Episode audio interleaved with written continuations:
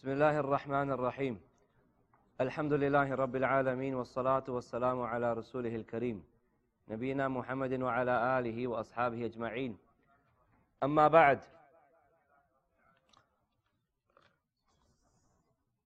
Continuing with our study of Arba'in al-Nawawi, the Arba'in al-Nawawi, the 40 hadith of Imam al-Nawawi, we'll have a quick recap of where we, uh, what we covered last session. So from what we covered last session, in this great and noble hadith, is that the Messenger alayhi salatu wasalam, he said, وَالسَّمْعِ وَالطَّاعَةِ وَإِن تَأَمَّرَ عَلَيْكُمْ عَبْدٌ Upon you is to hear and obey. Listen to your leaders. Even if you have a slave as a leader over you. The scholars, they have unanimously agreed upon the fact that a slave is not allowed to be a leader. He can't be the Khalifa. So, what does this hadith mean? What does this hadith mean? The Messenger has said, Upon you is to hear and obey the leader, even if he is a slave. But the ulama, they have agreed upon the fact that a slave cannot be a leader. It's not allowed for a slave to become a leader, Sheikh Abbas. Exaggerated speech, yani emphasizing the importance of hearing and obeying your leader. Emphasizing the importance of hearing and obeying your leader, that even if it was a slave. What else can it mean? What else can it mean? Sheikh Ridwan. For example, a slave, Sheikh Ridwan is saying, yes, takes over your, your village. Okay, I know what you mean there. Not necessarily takes over, but he is just like a minister, like a governor for your village, yeah? There's a Khalifa. Huh? Very good, Sheikh Ridwan. That means you were listening last week. Jazakallah khair. You have the Khalifa, the leader, the supreme leader over the nation. He then has a minister or a governor, someone that is an agent for him, someone that's a governor, a minister, that he has placed in charge of a certain region within the nation. The whole land consists of various different regions, various different states perhaps. The Khalifa, the leader, has placed someone as a minister, a governor over a certain part of the land, certain piece of the land, a certain region, a certain state. So, what this hadith can imply is that you should listen and obey your leader, even if he's a slave, meaning if, even if the governor of your region, the governor of your state, the minister that's in charge of your region, your state, even if he's an abd, even if he's a slave. What else can it mean? What else can it mean? Very good. Meaning, before, and it could be the case that before he was a slave. It could be the case that before he was a slave, he then became freed, became freed, and then he became the Khalifa. Then he became the leader. And therefore, upon you is to listen to him and obey him.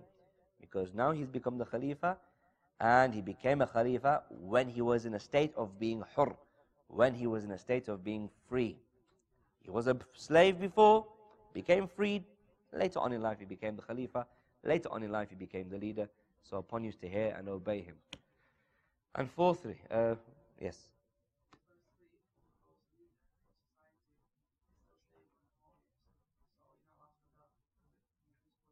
Fantastic.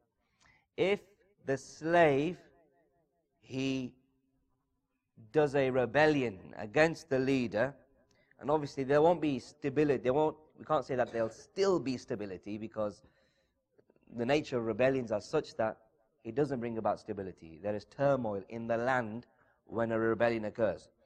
But a rebellion occurs at the hands of this slave. He takes over and then if things become settled, when things become settled, and he still has authority within his grasp, he still has uh, power within his reins, the reins of power are still in his hands, then you have to listen to him. You have to obey him. It does not mean that the method that he employed in becoming the leader was legitimate, was legitimate, but it does mean that he is now the leader, he is now the ruler, and you can't rebel against him. You can't uh, uh, rebel against him. Why? Because rebelling against him would cause further bloodshed. If the thing, if if the if the case is such that he's become the leader, he's gained authority, and al umur, the things are settled now, the affairs are settled now. There's peace, there's stability in the land.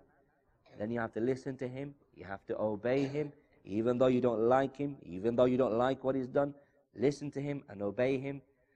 Otherwise, a rebellion, another rebellion, is just going to cause more bloodshed as it did in the previous rebellion. Tamam. Then after that, the Messenger alayhi salatu wasalam, he said, فَإِنَّهُ مَنْ يَعِشْ مِنْكُمْ فَسَيَرَ اخْتِلَافًا كَثِيرًا the Messenger said to the companions, whoever's going to live long amongst you, then he's going to see much differing. What does this indicate? What does this indicate? Truth, uh, the truthfulness of the prophethood of the Messenger alayhi This is from Dala'il an-Nubuwa. This, this is from those things that indicate that the Prophet is a true prophet because that is exactly what happened. Those that lived, lived long amongst the companions, like Abdullah bin Mas'ud radiallahu ta'ala anhu, like Abdullah bin Umar radiallahu ta'ala anhu, those that lived long amongst them, then they did end up seeing much differing occur within the ummah. They ended up seeing much differing occur within the ummah. But the Messenger والسلام, he then gave us a solution. He prophesies that this differing is going to occur, that this sectarianism is going to arise, but he gave us the solution. Sometimes you find those that are antagonists against Islam, those that have a problem with Islam, those that want to criticize Islam. You sometimes find those type of people say, look at you Muslims, look at your Islam. It is true, your Islam is a true religion. But look at how much, how much differing that you have. They'll start off with, what is it? You have those Sunnis and those Shiites. What do you call them? Those Sunnis and those Shiites. Tell me more about them. They say this in order to have a dig at you. That look, look at your Islam. You're fighting amongst yourselves. You have so many sects between yourselves. We say to that person that this statement, that there are sects within Islam, many sects within Islam, this is something that confirms that Muhammad is a true prophet. Because Muhammad did not say that I am the, I am the leader of this final uh, nation, the best of nations, and that this nation shall follow me totally and absolutely. No. He said that there are going to be people from my nation that are going to differ from my sunnah, go against my sunnah. The messenger, he said categorically, that this ummah will split into sects, 73 sects. He mentioned them by, by number. So this is from the proofs of his prophethood. But the Prophet ﷺ did not just leave us there. He didn't leave us hanging. You're going to split up. You're going to differ. There's going to be sects. But rather, he gave us the cure. He gave us a solution by saying that upon you is my sunnah and the sunnah of the rightly guided khulafa after me. Upon you is to stick to the Islam that I taught, the knowledge that I imparted, the Islam that I was upon, and likewise the rightly guided successors after me.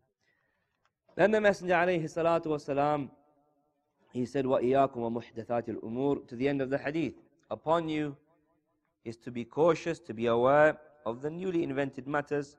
For every newly invented, for every innovation is a misguidance. Every innovation is a misguidance. And then we mentioned certain statements from the Salaf in this regard. One of the statements that we mentioned is that famous statement of Imam Malik. That famous statement of Imam Malik when he said, من ابتدع في الإسلام بدعة يراها حسنة فقد زعم أن محمدا خان الرسالة Imam Malik he said whoever innovates into Islam an innovation considering it to be good, considering the innovation to be good, then he has claimed that Muhammad has betrayed the message that, that, he, was in, that he was entrusted to impart. Meaning the one that says that Muhammad that, the, the, that a certain innovation is good. And we mentioned an example. What was the example that we mentioned? Milad, the birthday of the celebration of the birthday of the Prophet. Whoever claims that an innovation in Islam is good, introducing something to Islam is something good, then you're claiming that Muhammad has betrayed the trust that he was entrusted with. Or, what, could, what, what else could you be claiming? What else could you be claiming? So you're claiming that essentially Muhammad, he betrayed the trust, he was insincere in fulfilling the trust. What else could you, what, what else could you, could you be implying? What else could your statement that an innovation is good imply?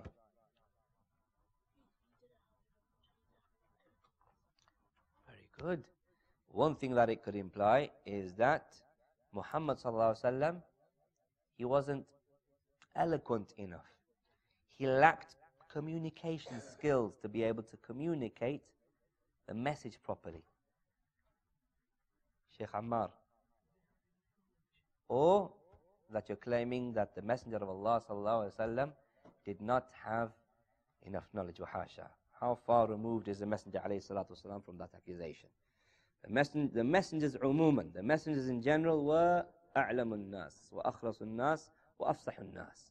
They were the most knowledgeable of mankind, they were the most sincere of mankind, and they were the most eloquent of mankind.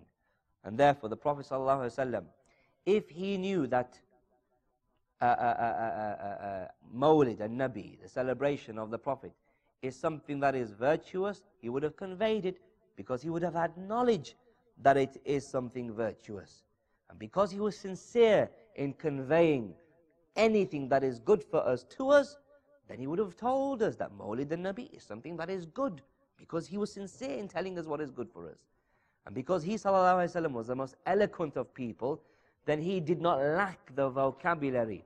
He did not lack the, the communication skills in order to communicate to us the fact that Mawlid an-Nabi is something that is good, is something that is virtuous. So the one who claims that the Messenger والسلام, or rather the one who claims that a certain innovation is good, then he is essentially saying that Muhammad والسلام, has betrayed in conveying the message. Tamam. As for the hadith, as for the hadith, where the Messenger والسلام, he said, من سن في الإسلام سنة حسنة فله أجرها وأجر وأجر من من عمل بها the narration that has been recorded in the Sahih of Imam Muslim that whoever sets a sunnah in Islam, a good sunnah, a good, a good sunnah, a good way in Islam, then for him is its reward and the reward of whoever acts upon it. Whoever sets a, a sunnah, a way, a good sunnah in Islam, then he'll have the reward of that and the reward of anybody who does that.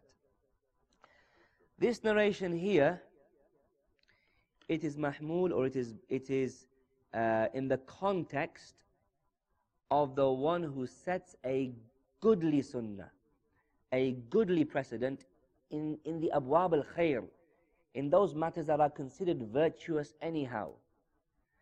And that which proves that is the context of this hadith. The context of this hadith is that a man came, a man from the Ansar, he came with a package, a big package of silver in order to give in charity. So giving charity, is that from al-khair, from the acts of goodness or not? Obviously, giving in charity is from the acts of goodness. And this is what the, this man did. He gave a, a big package of silver in charity. And then what happened is that people then ended up following his sunnah, that tradition, that way that he had now uh, uh, set, that tradition of coming out and giving charity. People then started to come out and give charity, just like this person did. And so the Messenger alayhi salatu wasalam, he said, Man sanna fil islami sunnatan hasana حسنة فله أجرها وأجرها وأجر من عمل بها. Whoever sets a good sunnah, then for him is its reward and the reward of the one who acts upon it. Meaning, whoever sets a sunnah in al khair. Whoever is a qudwa hasana in khair. Whoever is a good example in doing good. In doing good. Likewise, from the meanings that this statement can carry and carries about setting a good sunnah is من أظهر سنة الرسول صلى الله عليه وسلم وأحياها the one who makes manifest a sunnah of the Messenger sallallahu alaihi wasallam and brings it to life. The one who makes manifest a sunnah of the Messenger alayhi salatu wasalam and gives it and gives it life. There's a sunnah of the Messenger alaihi but it has been forgotten. People they have no consideration for it anymore. Something that the Messenger salatu did, something that the Messenger salatu approved of, something that he said, something from the sunnah of the Messenger salatu which has become almost extinct. Nobody knows of it anymore. So the one who revives that sunnah essentially and thus gives it life, then this is one of the meanings that this statement uh, it carries. An example of that is Umar radiallahu ta'ala anhu doing what? Taraweeh. Did the Messenger alayhi salatu wasalam establish the Taraweeh in the masjid? He did so. But then what happened? He stopped it. Why did he stop it? Because he did not want it to become an obligation. Okay, but now after he alayhi salatu wasalam has passed away, can it become an obligation? It can't become an obligation. And therefore, based upon that, Umar radiallahu ta'ala anhu, when he saw that there were various different jama'at, various different congregations within the masjid, praying Qiyamul Layl, praying the Taraweeh, then he feared that this would cause differing between the companions and obviously he knew of the fact that the Messenger والسلام, had established a Taraweeh prayer in the masjid for a set number of days, and therefore it was a sunnah. And the fear that the Messenger والسلام, had no longer, uh, uh, you know, no longer is, is valid. Why? Because the Sharia has now come to a point of cessation. Legislation is no longer going to happen because the Messenger has passed away. And thus Umar radiallahu ta'ala anhu he gathered the companions together in one jama'ah and made them pray Tarawih in the masjid. And as a result of that, he gave life to a sunnah that was no longer that was no longer happening. When Umar radiallahu ta'ala anhu saw this, what did he say? What did he call this? He, he gathered the companions together and made them pray tarawih. Ni'mat, ni'matul bid'ah. What a good bid'ah this is. Okay, but we said before that a bid'ah, كل bid'ah dalala. Every bid'ah is a dalala. So what does this mean? What does this mean? Eh? Very good. Meaning in the linguistic sense of the word. This is a نعمة البِدْعَة. This is a nice bid'ah, a nice innovate in the linguistic sense of the word. Bid'ah is something that is new in the linguistic sense of the word. Meaning this is something that wasn't happening it wasn't happening. The Messenger ﷺ had stopped it because of a fear that it would become obligated upon the companions, and therefore it was something new as far as the linguistic sense of the word is concerned. As far as the technical Islamic sense of the word is concerned, then no, it's not a bid'ah. Why? Because it is something that the Messenger ﷺ himself had established. The illah, the reason for him stopping it, no longer now exists. Because the illah, the reason for him stopping it, was the fear of it becoming wajib. And now, because the Messenger والسلام, has passed away, that illah no longer exists. Likewise, Umar radiallahu ta'ala anhu, or rather, the Messenger والسلام, commanded us to follow his sunnah, and he also commanded us to follow whose sunnah? The sunnah of the Khulafa al-Rashidun. So likewise, from that angle, from that bab, uh, Umar radiallahu ta'ala anhu's action, his action, the fact that the companions also agreed with him in that regard, is also considered a sunnah, is also considered a sunnah. Tamam. Part number eight is a summary of the benefits, and that consists of 12 points. Point number one, استحباب الموعظة والتذكير في بعض الأحيان لما في ذلك من التأثير على القلوب. Point number one is that it is um, it is liked and it is, it is liked for a maw'idah to be delivered, for an admonishment to be delivered at certain times. Because that has an effect upon the hearts. To deliver a maw'idah, to deliver a reminder, this here is a lesson. This here is a lesson where there are terms and terminologies and categories and definitions that you have to write down and memorize and study and learn. So this here requires a bit more of an effort, a bit more concentration, a bit more focus. You can become tired at times, especially when you're studying certain things such as um, inheritance, for example. You have to concentrate, you have to focus. Whereas a maw'idah, a maw'idah is different. A maw'idah is just a reminder, a reminder that is used to awaken the hearts, affect the hearts, and so on and so forth. And it is recommended to have a maw'idah, to have a reminder from time to time because of uh, the desirable benefit that it produces. Number two, what we learn from this hadith is the keenness of the companions in wanting to know al khair, wanting to know good. Wanting to know good. The companions did not just listen to the admonishment and the reminder of the Messenger والسلام, and then packed their bags and went home. Rather, the companions listened to it, and when the Messenger had finished, they said, O Messenger of Allah, give us advice. Give us advice. It looks like this is a farewell sermon. So give us some advice. Why did they say this? Because they were keen in wanting to know good. Number three, that the most important thing, that the most important thing, the most important advice that can be given is the taqwa of Allah. The most important advice that can ever be given is the advice of having taqwa of Allah. Number four, number four. That likewise, from among the very important pieces of advice that can be given is hearing and obeying the leaders. Hearing and obeying the leaders. Because of the dunyawi and ukhrawi benefit, benefit that it carries for the Muslims. Because of the worldly and the uh, afterlife benefit that it carries for the Muslims. Listening to your leaders carries benefit in the worldly sense, and it likewise carries benefit as far as your akhirah is concerned. Number five. In this hadith, we have come to see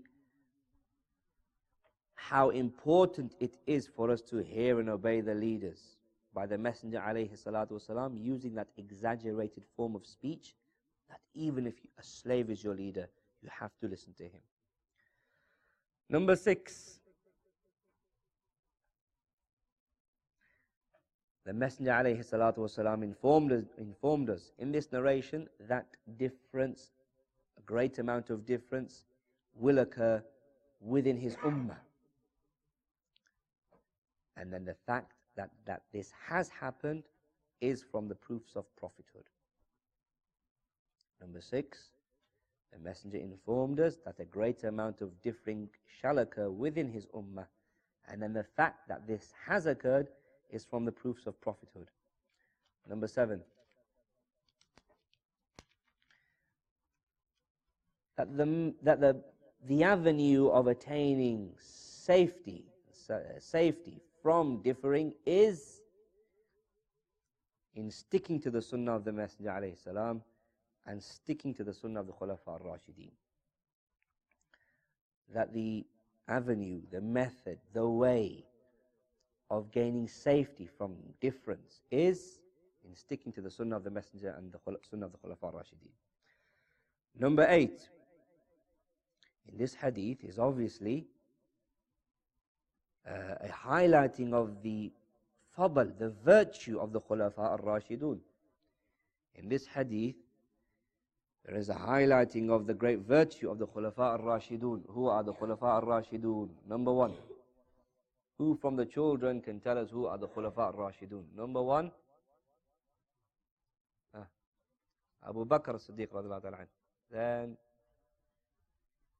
Umar radiallahu ta'ala Then Uthman. And then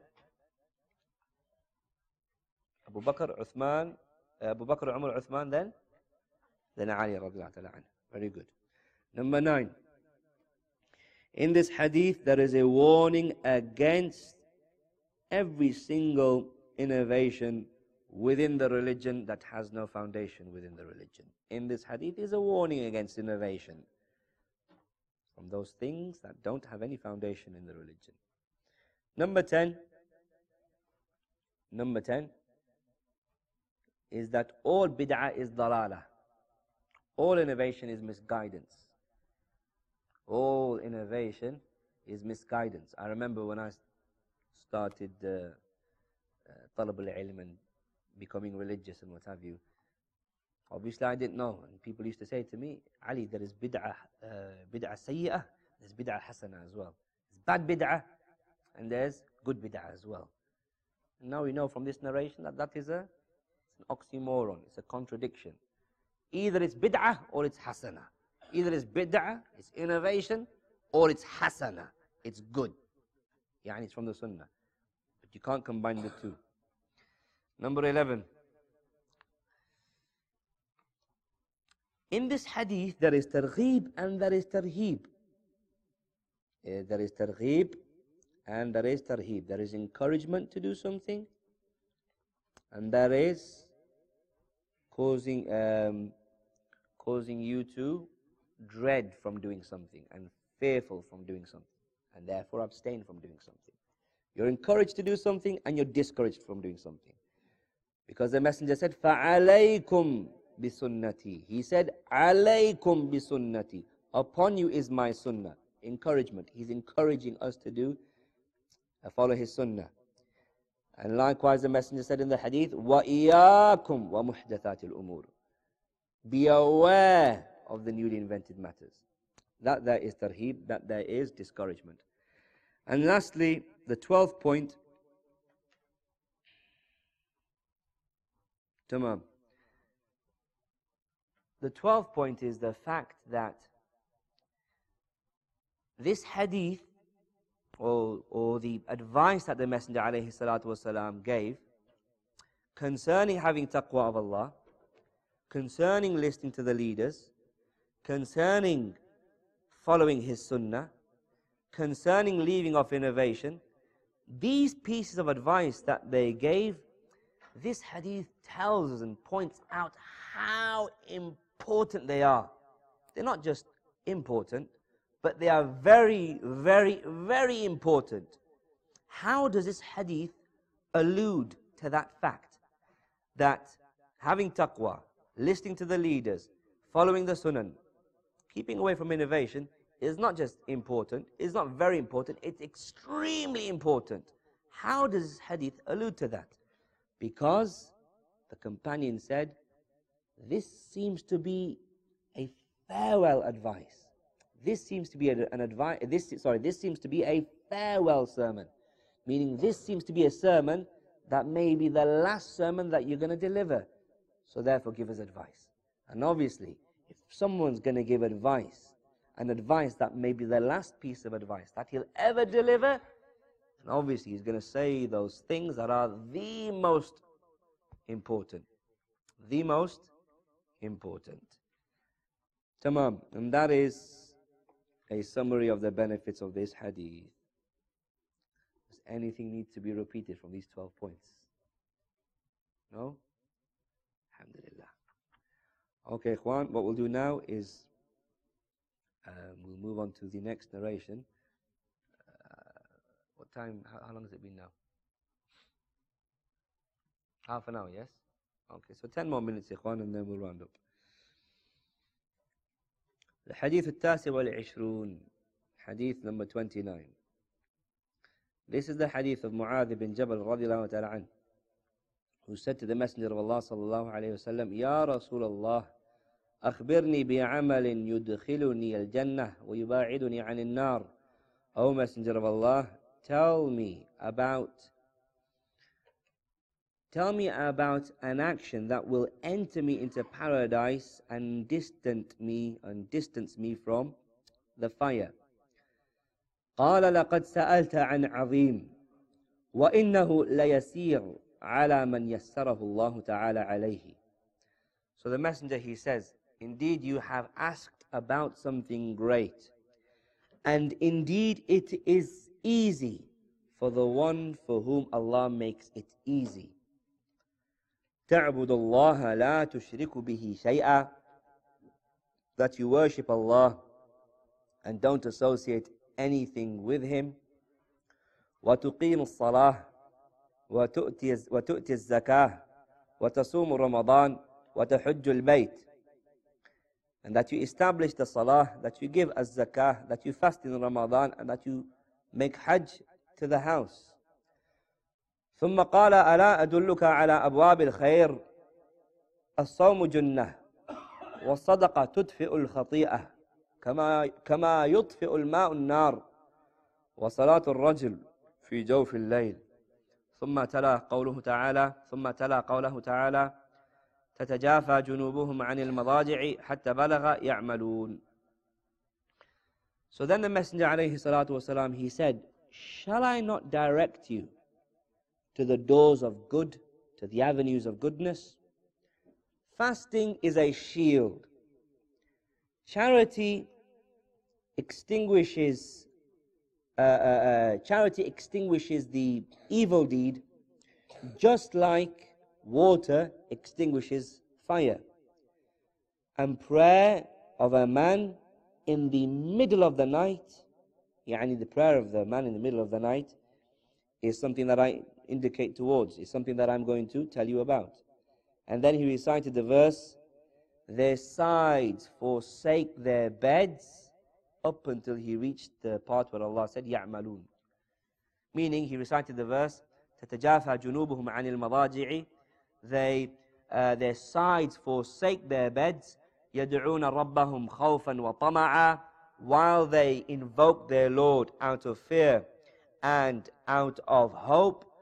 فلا تعلم نفس ما أخفي لهم من قرة أعين جزاء بما كانوا يعملون and so no soul knows what has been concealed for him as a reward for that which they used to do no soul knows what delights of the eye has been concealed for him as a reward for that which they used to do يعملون for that which they used to do so that is the final part of the ayah that the Messenger والسلام, said here.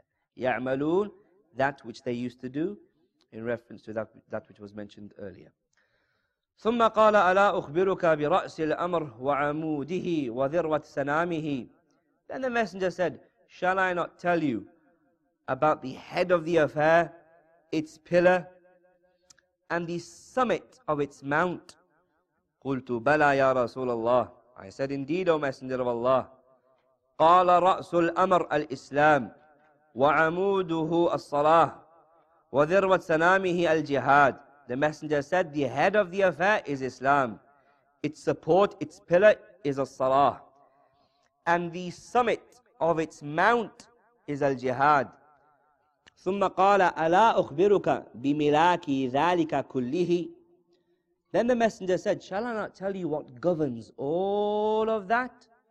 قلت بلى يا رسول الله I said yes indeed O messenger of Allah فأخذ بلسانه and so the messenger seized his tongue وقال كف عليك هذا he said he said hold on to this قلت يا نبي الله وإن لمؤاخذون بما نتكلم به he said O messenger of Allah are we going to be taken to account for that which we say? فقال ثكلتك أمك وهل يكب الناس في النار على وجوههم أو قال على مناخرهم إلا حصائد ألسنتهم He said to Mu'adh, May your mother be bereaved for you. And shall people be uh, uh, uh, dragged into the fire of hell upon their faces And in another narration, upon their nostrils, except as a result of the harvest of their tongues. This is a narration that has been recorded by Imam At-Tirmidhi. Sheikh Abdul Muhsin Al-Abbad's explanation to this narration is divided into seven parts. We'll have a brief look at the first part and then continue next week, and that is concerning the initial part of the statement. When the companion he said, O Messenger of Allah, tell me about an action that shall enter me into paradise and save me from the fire of hell. What does this indicate? What does this indicate? A companion said, O Messenger of Allah, tell me about an action that shall enter me into paradise and distance me from the fire of hell. What do you think that indicates? Mm.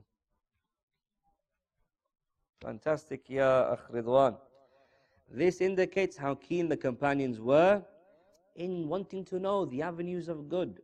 They were preoccupied in wanting to know the avenues of good. They weren't that preoccupied in wanting to know the avenues of how to earn an income and how to develop a good career. Yes, they looked at these type of things because a person has to earn a sustenance. But the priority that they had in mind was what type of path do I need to walk upon? What door do I need to open? What avenue do I need to adopt in order to be able to get to paradise and get saved from the fire of hell? Like, likewise, what this narration, or this part of the narration tells us, is that in contrast to the Sufis, in contrast to the Sufis, a person worships Allah out of love of Allah and likewise fear of Allah and hope in Allah. Because the Sufis, some from amongst the Sufis you may find saying, that we worship Allah only out of love of Allah. This is incorrect. Clearly, you can see it. The companion was asking about what type of thing is going to get me to paradise. That means that he has hope in paradise. What type of thing is going to keep me distanted or distanced from hellfire? That means he's scared of hellfire. So he worships Allah out of love of Allah because he brings to mind the blessings of Allah. But likewise, he worships, Allah, uh, worships Allah out of hope, hope in the reward of Allah and fear of the punishment of Allah. Who else is like this? Who else is like this? Who else says we only worship the Creator, we only worship the Divine, the, the Creator out of love of Him? The Christians, the Nasara. They say the same. They say the same thing. They say the same thing. One important point to mention is concerning the ba that has been used in this narration. The ba, the letter ba that has been used in this narration. The companion, he said, Ya Rasulullah, أخبرني بعمل يدخلني الجنة ويباعدني عن النار. Tell me about an action, and then the ba is used. The ba we translate it as Tell me about an action by way of which we, uh, a person can enter into paradise. So you can translate the ba as by. But ba has many different meanings. That's just a translation. We want to know um, a more of an in-depth meaning as to what this ba means. Ba can have many meanings. In the Arabic language, the prepositions they can have various different meanings, many meanings. Lam has 27 meanings. Lam, the lam, whether it has a fatha or a kasra or a dhamma on it, it can mean uh, for, like I bought this for my friend. The lam, it can mean uh, belonging, like this is Ridwan's pen. This pen belongs to Ridwan. It can mean deserving as in Alhamdulillah. All praise, yani Allah is deserved of all praise. Lam can have different meanings, and likewise, Ba can have different meanings. This one letter Ba can have different meanings. And the way that a person can determine the meaning that a certain preposition carries is the context. Is the context. So now, ba, from its meanings, is uh, uh, uh, al-mu'awada. From its meanings is mu'awada, which is recompensing, recompensing, exchanging, substituting, that type of meaning. Mu'awada, recompensing, substituting, uh, uh, reimbursing. Reimbursing is probably the closest meaning to it. Reimbursing, mu'awada. Somebody gives you something, so you give him something back in exchange. Right? So, for example, somebody gave you a bottle of juice, and then you give him £2.50 iwadan, as an iwad, as a reimbursement, as an exchange. Right? Because the value of that bottle of water amounted to £2.50. The value of that bottle of water amounted to £2.50. And thus you gave him £2.50. Okay? That's one meaning that the ba carries. Mu'awada, to reimburse. The other meaning that the ba can have is that it is ba as-sababiyya. ba as-sababiyya. The ba of causation. The ba of causation. Meaning that A was a cause of B. For example, um, somebody is uh, invites you to uh, to dinner. Somebody invites you to dinner. So then you get him a box of Quality Streets, Ferrero Rochers, or a nice homemade cake from Abu Harith. Somebody invites you to dinner. That was nice of him, wasn't it, to invite you to dinner? So what you do is you get him a box of Ferrero Rochers. Now, when you go to his house, he's cooked for you a fantastic meal. Fantastic meal that is uh, consisting of beautiful vegetables, a nice succulent goat, and, uh, and beautiful yani, starters and what have you. Eh? Drinks on the table, hospitality is impeccable. So now, what he has now offered to you on the table, does that equate to a small box of Ferrero Rochers? Just the dessert that he's made of homemade uh, homemade cherries and homemade yeah, sweet homemade fruit. Just the dessert. Sahya Sheikh Ibrahim, just the dessert. Just the dessert is nothing in comparison to a box of Ferrero Rochers. So what you've done now in getting the box of Ferrero Rochers for the invitation, is it an iwad? Is it a reimbursement? Is it an exchange? Does it substitute? Doesn't substitute, does it? So what is it? It was just a cause. Sorry? It's gratitude, yeah, it's gratitude. But the point being is that it was a cause, right? The invitation was a cause of you giving the Ferrero Rochers. It is not a substitute, right? The Ferrero Rocher isn't a substitute for the dinner because the value of the dinner far exceeds the value of the Ferrero Rocher. The worth of the dinner far exceeds the value and the worth of the Ferrero Rocher. Okay, so why did you give the Ferrero Rocher? Because the dinner was a cause, it was a sabab of you giving the Ferrero Rocher. Okay, why, why have we mentioned that? Just to embed the meaning of these two of these two uh, meanings of ba. Ba can mean a substitute or it can be the ba of causation. Yes, my brother Adam. A peace offering, yeah. Gratitude, yeah, yeah. Yeah, it's the bunch of flowers. He might have he might have saved your life. Chocolates, for example.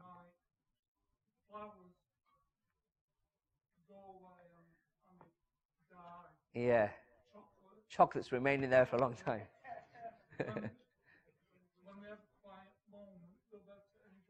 That's right. Fantastic. Fantastic. Sahih. So the reason why we're clarifying this is because it's important. It's very important to know the meaning uh, behind this ba, right? Because did not the Messenger alayhi say that lan يدخل أحدكم بعمله الجنة Did not the Prophet say, none of you shall enter into paradise بعمله by his actions. Same letter, ba. The messenger said, none of you shall enter into paradise by his actions. And then what did the companions say? قالوا ولا أنت يا رسول الله and not even you, O Messenger of Allah. قال ولا ولا أنا إلا أن يتغمدني الله برحمة منه برحمة منه. He said, not even me, except that Allah will have mercy. He will envelop me in His mercy. Meaning it's by His mercy that I will enter into paradise, and it's by Allah's mercy that you will enter into paradise. Okay, but then did not Allah Jalla wa say in the book وتلك الجنة التي أورثتموها بما كنتم تعملون and that is the paradise that you have inherited bima by what you used to do use the ba here as well ah okay so now the ba that is used in the hadith of the messenger of Allah alayhi salatu wasalam when he said none of you shall enter para, paradise uh, bi'amalikum or bi'amalihi by his actions. Which ba is this? Ba al-sababiyah or ba al-mu'awadah? The ba of causation or the ba of reimbursement? The ba of reimbursement, right? The ba of reimbursement. Why? Because Jannah has a value. Jannah has a worth your actions, do they equate to the value of Jannah? Entry into paradise, the entrance into, the, into paradise, the ticket into paradise, getting into paradise has a value, doesn't it? We'd all give our lives if we know that we can get some type of guarantee for paradise. So therefore, it's, uh, it's a given that paradise has a great, uh, uh, great value of a magnificent size, a size that can't even be imagined. Paradise has a fantastic value, has a fantastic worth. Every single deed that you've done, every single deed that you've done, righteous deed that you've done, from the first righteous deed that you've done till the righteous deed that you've done until today, until the righteous deed that you do until the day that you die, Every single righteous deed that you do in your 60, 70, 80, 90 years in this world is still nothing as far as the value of paradise is concerned, as far as the worth of paradise is concerned. And therefore, the actions that we do, uh, uh, that we do are not such that we have to work for it so that we can pay, pay off the uh, entry fee into paradise.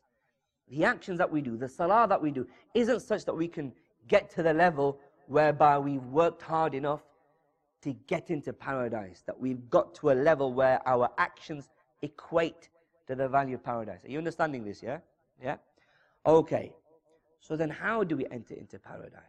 By the, uh, Sheikh Ammar, huh? by the mercy of Allah. So then what does this mean when Allah says, that is the paradise that you have inherited, inherited by way of the actions that you used to do. Or when the companion said to the Prophet, Tell me about an action by way of which I can enter paradise and get salvation from the hellfire. What does this by mean in that sense?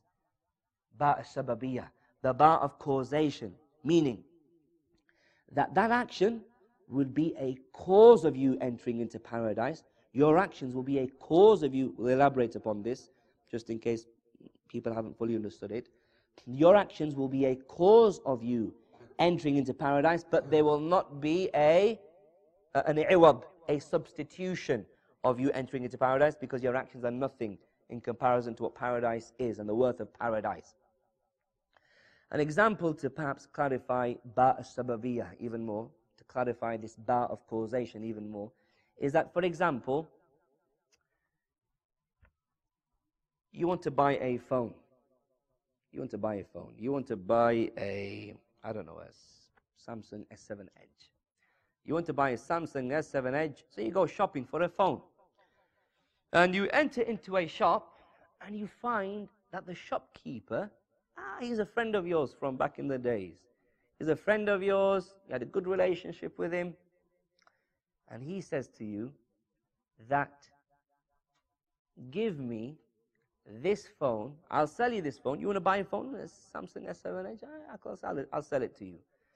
You can have it for, I don't know, one pound. You can have Samsung, Samsung pay as you go. Look, everybody's smiling now. Samsung S7 Edge, pay as you go for one pound.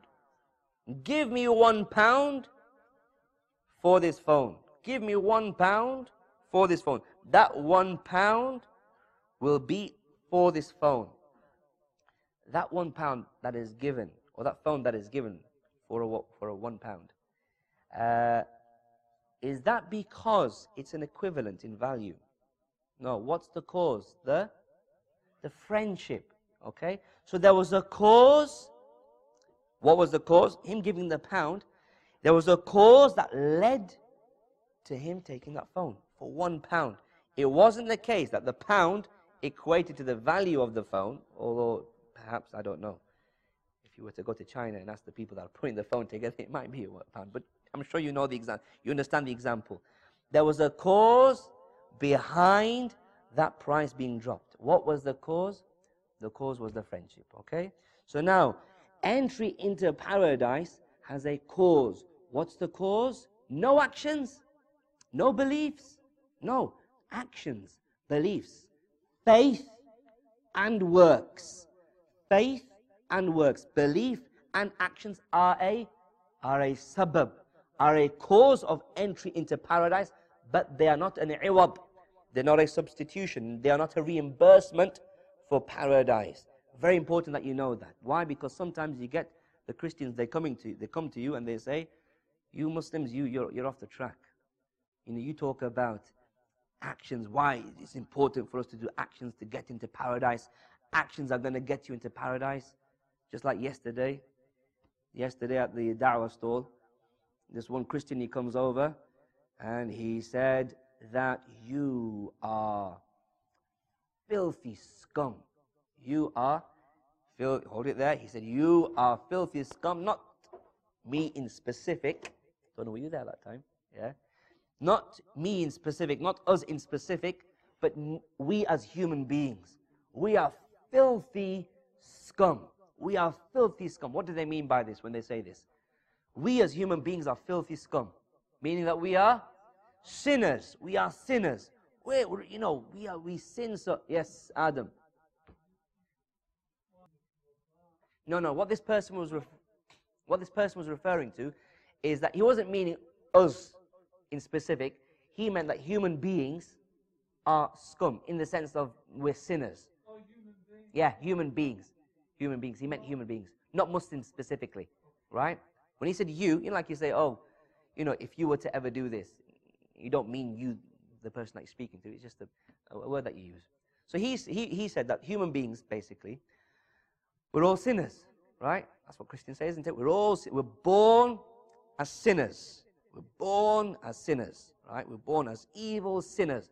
Even though when my babies were born, when I looked at them, then they seemed to be the most sinless creatures on the face of the earth, pure.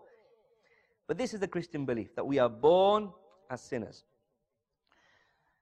So then he says that um, because you, you believe that you can enter into paradise by way of your actions, how can we enter into paradise by way of our actions? because forgiveness from the Creator needs to be so great in order for us to be forgiven. And therefore, whatever actions we do, it's nothing in comparison to the magnitude of forgiveness that we that we require. And therefore, what you have to do is believe. This is what he was saying, essentially. This is me paraphrasing what he was saying. What you have to believe is that God or Jesus died on the cross. Just have that belief. Jesus died on the cross for your sins. Because your sins are so big that Jesus died on the cross for your sins. Now you're sorted.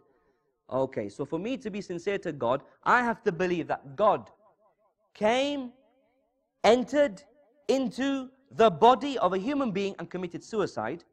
I have to believe that God entered into the body of a human being, committed suicide in order for me to be forgiven. That's what you're saying. That my sins are so big that I just have to believe, just believe it. Don't do any actions. Just believe that God committed suicide. As long as you believe that, you're all sorted. The problem with your understanding is, is that you have an incorrect understanding concerning our belief about actions. Because when you believe, when you think about actions, you think of iwad. You think of substitution. You think of requiting. You think of repaying. That God has given us blessings, we have to repay Him, and our actions have to meet the same level. We have lots of sins, and therefore we have to do actions so that our sins can be forgiven. And the forgiveness and the actions has to be on the same level. You're thinking with a mindset of substitution. But when we say that we will enter, or we, or that the Muslim shall enter into paradise by way of his actions, meaning that the actions are a cause of his, of cause of his entering into paradise. Meaning that if I am truly sincere to my Creator, then I won't just have faith, I won't just have belief in what He's commanded me to believe in, but likewise, I'm going to do something from actions, something from the things that He loves to demonstrate to Him, to show to Him that, look, I do love you. I do have hope in you. I do fear you. I do want your paradise. I do want to be saved from the fire of hell. Otherwise, I'm just an insincere person. So the actions aren't a substitution, but it's just to show, it's just to demonstrate your sincerity, that you really mean it when you say to your Lord that I want to submit to you. But obviously, the Nasara, Allah, they don't understand this. They believe that as long as you believe, as long as you have faith, then it's okay. So that is the most important thing that we want to go home with. We don't want anybody, anybody to be misunderstanding this point. Very important that you understand this. That ba in the hadith and that ba in those ayat can mean two different things. It can be the ba of causation or it can be the ba of replacement and yani reimbursement. Tamam. If anybody needs some more clarification, then inshallah ta'ala I'll clarify. Uh, but if that is it, then inshallah ta'ala we'll continue next week. والله تعالى أعلم وصلى اللهم على نبينا محمد والحمد لله رب العالمين